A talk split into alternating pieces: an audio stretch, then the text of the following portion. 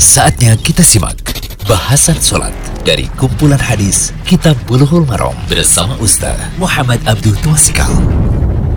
Alhamdulillah, wassalatu wassalamu ala rasulillah wa ala alihi wa sahbihi wasallam. Kali ini kita berada di audio ke-18 dari Kitab Bulughul Maram, Kitab Sholat. Kita masuk dalam bahasan yang baru, yaitu bab azan. Pada audio kali ini kita akan mendengar atau melihat pembahasan azan dari sisi sejarah dan pengertiannya terlebih dahulu.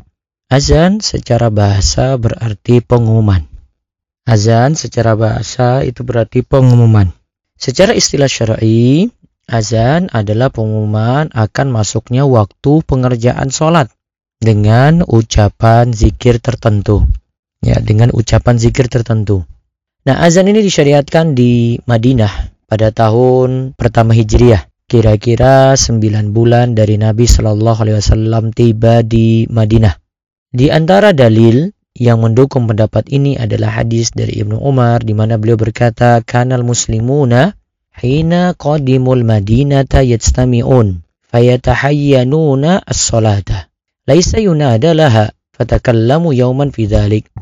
Faqala ba'duhum, ittakhidhu naqusan misla naqusin nasara, wa qala ba'duhum bal buqan misla qarnil yahud, wa qala umaru awala tab'asuna rajulan yunadi bis salati, wa qala rasulullah sallallahu alaihi wasallam ya bilalu qum fanadi bis salati." Kaum muslimin dahulu ketika datang di Madinah, mereka berkumpul lalu memperkira-kirakan waktu sholat tanpa ada yang menyerunya. Jadi tidak memanggil ketika itu. Lalu mereka berbincang-bincang pada satu hari tentang hal itu. Sebagian mereka berkata, ya, gunakan saja lonceng seperti lonceng yang digunakan oleh Nasrani. Sebagian mereka menyatakan, gunakan saja trompet.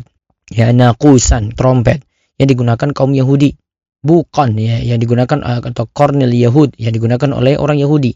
Kalau ada lonceng itu naqusan. Jadi sini ada yang usulkan lonceng yang dipakai orang Nasrani, ada yang usulkan trompet yang dipakai oleh orang Yahudi. Lalu Umar berkata, bukankah lebih baik dengan mengumandangkan suara untuk memanggil orang sholat? Lalu Rasulullah Shallallahu Alaihi Wasallam berkata, wahai Bilal, bangunlah dan kumandangkanlah azan untuk sholat. Dan Bilal ini muazin Nabi SAW yang ada di Madinah. Hadis ini riwayat Bukhari dan Muslim. Jadi lihat di sini ada usulan azan dengan kumandang zikir, manggil gitu. Dengan kumandang zikir, sedangkan yang tidak disetujui tadi lonceng dan trompet.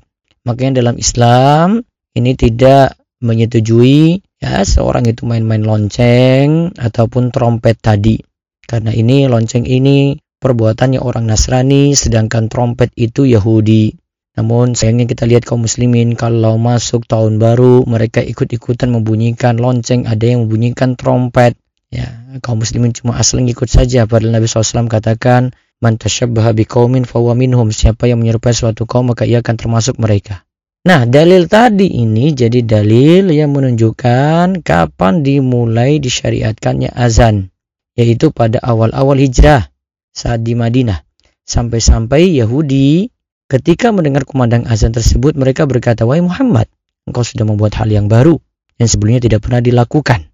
Karena sebelumnya kan ada cuma bunyi lonceng sama trompet tadi kan. Lantas kala itu turunlah firman Allah, wa idza nadaitum ila shalah. Nah, bila kamu menyuruh mereka untuk mengerjakan sholat. Al-Maidah ayat 58. Juga dapat pula diperhatikan pada firman Allah, ya ayyuhalladzina amanu idza nudiya lis-sholati. Bila disuruh untuk menaikkan sholat Jumat, surat Al-Jumu'ah ayat 9.